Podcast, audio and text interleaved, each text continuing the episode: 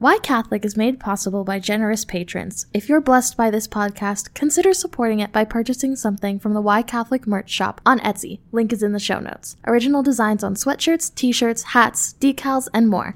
Stay tuned to the end of this episode to hear how you can get a special discount. Thanks for supporting Why Catholic. If you've ever sat in the outfield in a Major League Baseball game, you may have noticed a phenomenon where you see the batter hit the ball before you hear the sound of the ball hitting the bat.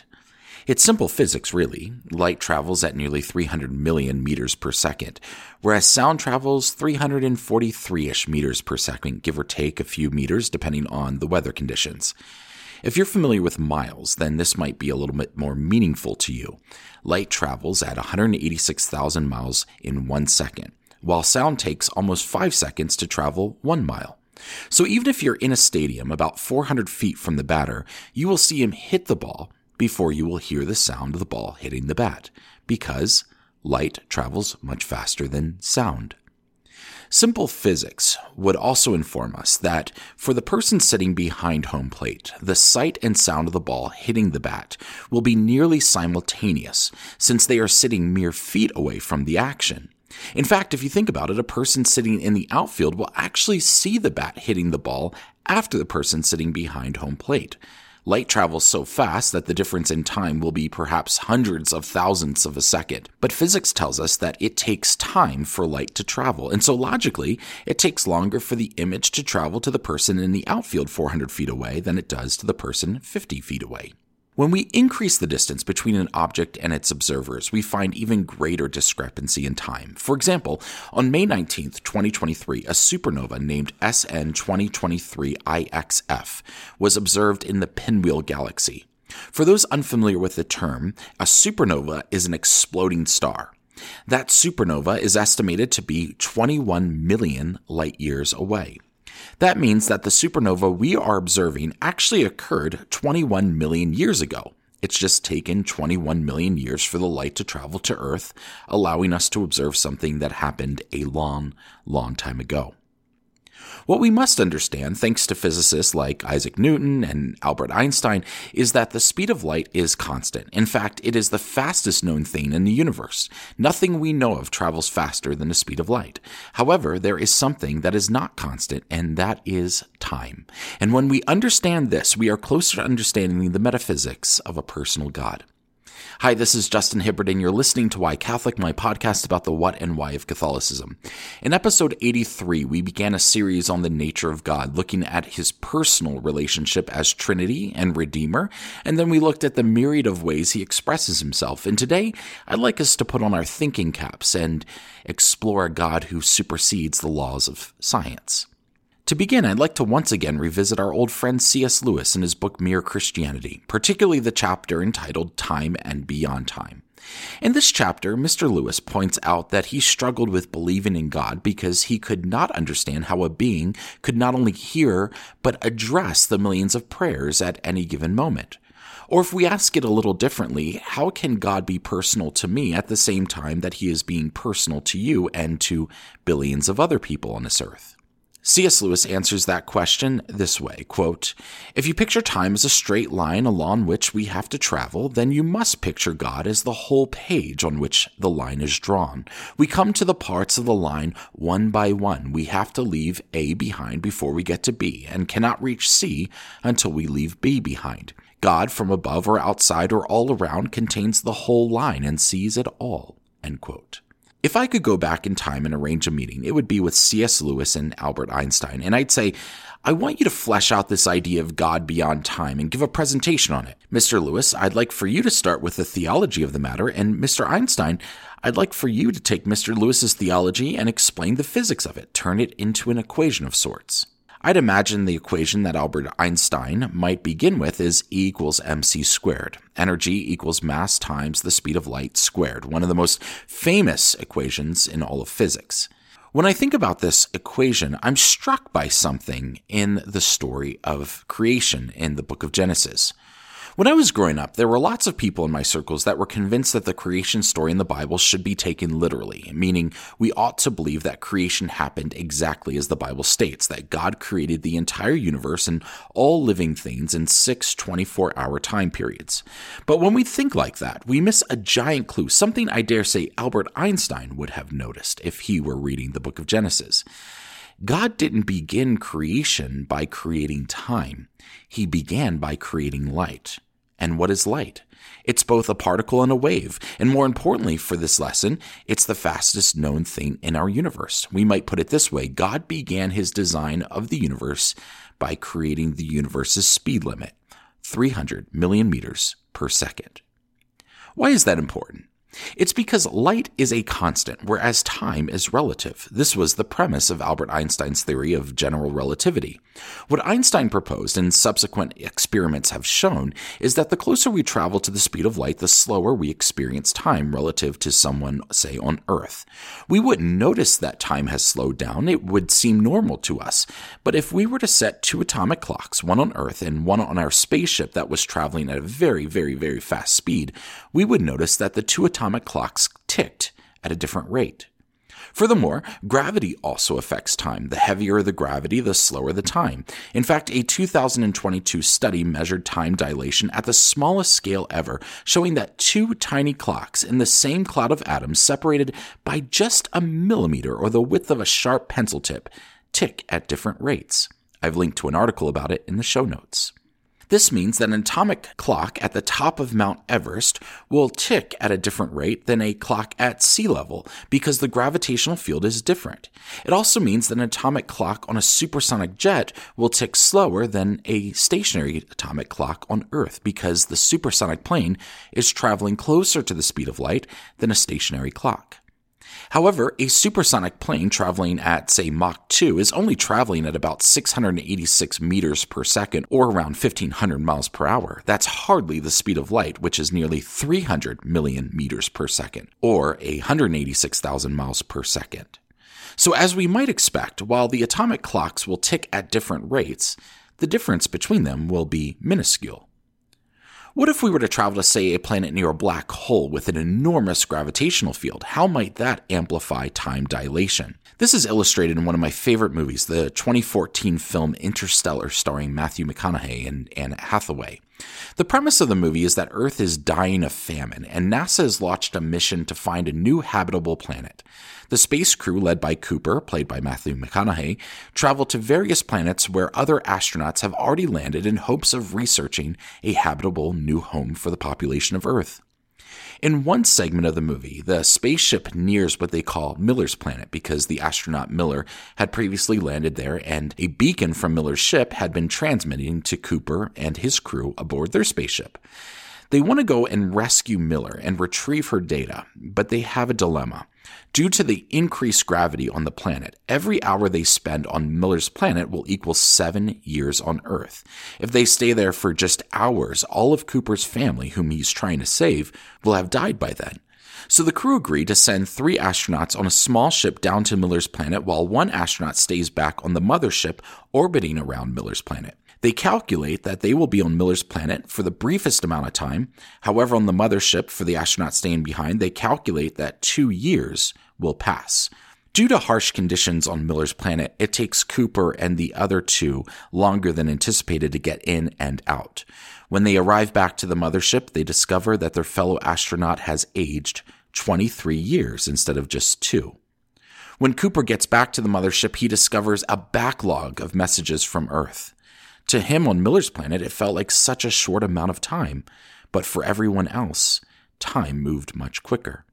This is called time dilation. Time is relative. How we perceive time remains the same, but when we compare time on different gravitational fields or traveling at different speeds, we discover that time has moved at a different pace.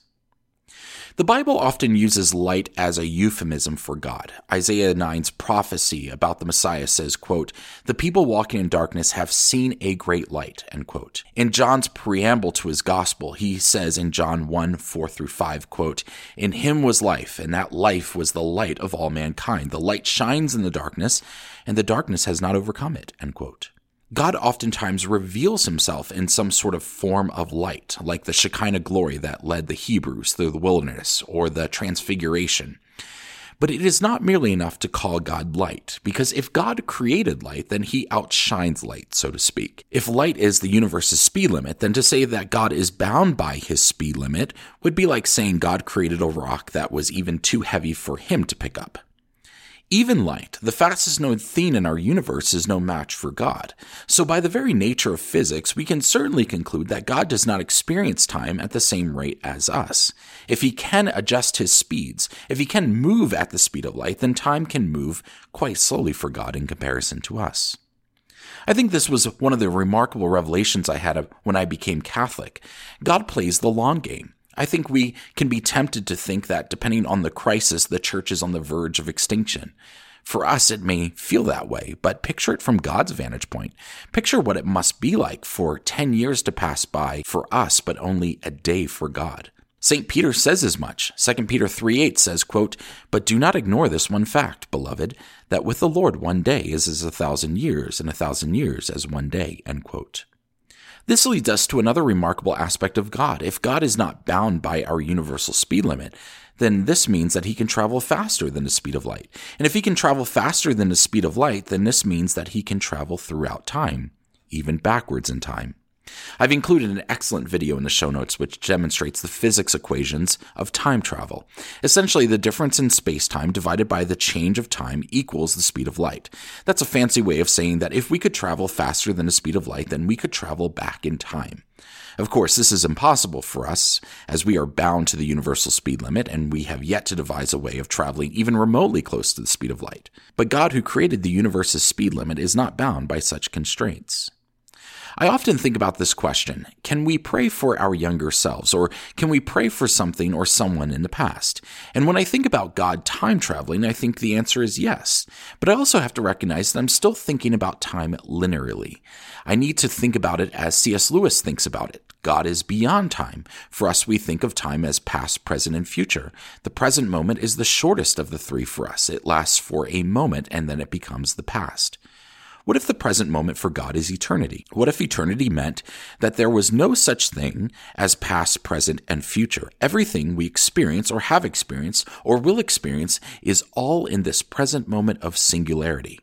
It's mind boggling to think about because from the very moment of our existence, we have experienced light and gravity, both of which are inextricably linked to time. And if God is the creator of both light and gravity, then he transcends both, and thus he transcends time. So, to the question, how can God attend to all of the prayers of the billions of people on earth? The answer is, he's not constrained by time in the way that we are. He doesn't experience time linearly. We may be in a hurry for God to answer our prayer because the moment is about to pass us, but perhaps God is experiencing all of it in the present moment. This is what is so compelling about Catholicism. We believe that there aren't lots of masses being said around the world. We believe there is only one. There is only one Mass. Mass isn't just what's taking place in a church, it is the Lord's Supper, the crucifixion, and the marriage supper of the Lamb, all wrapped up into a single moment, a present moment. Many Protestants often accuse Catholics of re sacrificing Jesus in the Mass. This is one of those instances where the limits of one's experience and thus the limits of their language are unfairly imposed onto another worldview. This is what I talked about in episode 2 called The Language of Catholicism. No, rather, we believe that the Catholic Mass is participating in eternity where there is no past, present, or future, but only the present. I might add that this has always been the Catholic belief, even long before we had the physics equations to help make sense of it. This injection of eternity into a time frame is what separates Christianity from deism. Deism is a belief that God created the universe and just left it alone. A deist would agree with most everything said in this episode about the nature of God and how he supersedes light and gravity and thus experiences time differently than us. But where Christianity differs on universal proportions is the fact that we believe God not only supersedes our dimensions of time and space, but he injects himself at just the right moment within our temporal time frame.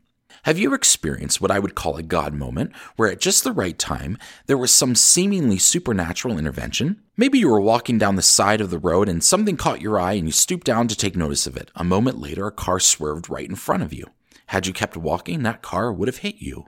Or how about a time when you were suffering financially and after a season of praying for God's provision, you opened the mail only to find an unexpected sum of money? Where I went to college, there was a situation where the women's soccer team's bus broke down on the side of the road. The girls decided to get out of the bus and play, and there was this freak accident where a girl fell over and a stick got lodged into her ear. They took her to the ER and they discovered that she had the early stage of a tumor, and they were able to intervene because they caught it early. And they caught it early because of this freak accident where a stick got lodged into her ear. This is what makes God personal. He can intervene in our timeline at just the right moment. He may not experience time linearly, but he knows that we do.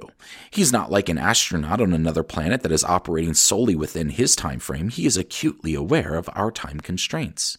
There's been various efforts to try and scientifically make sense of some of the biblical miracles. For example, the 10 plagues in Egypt.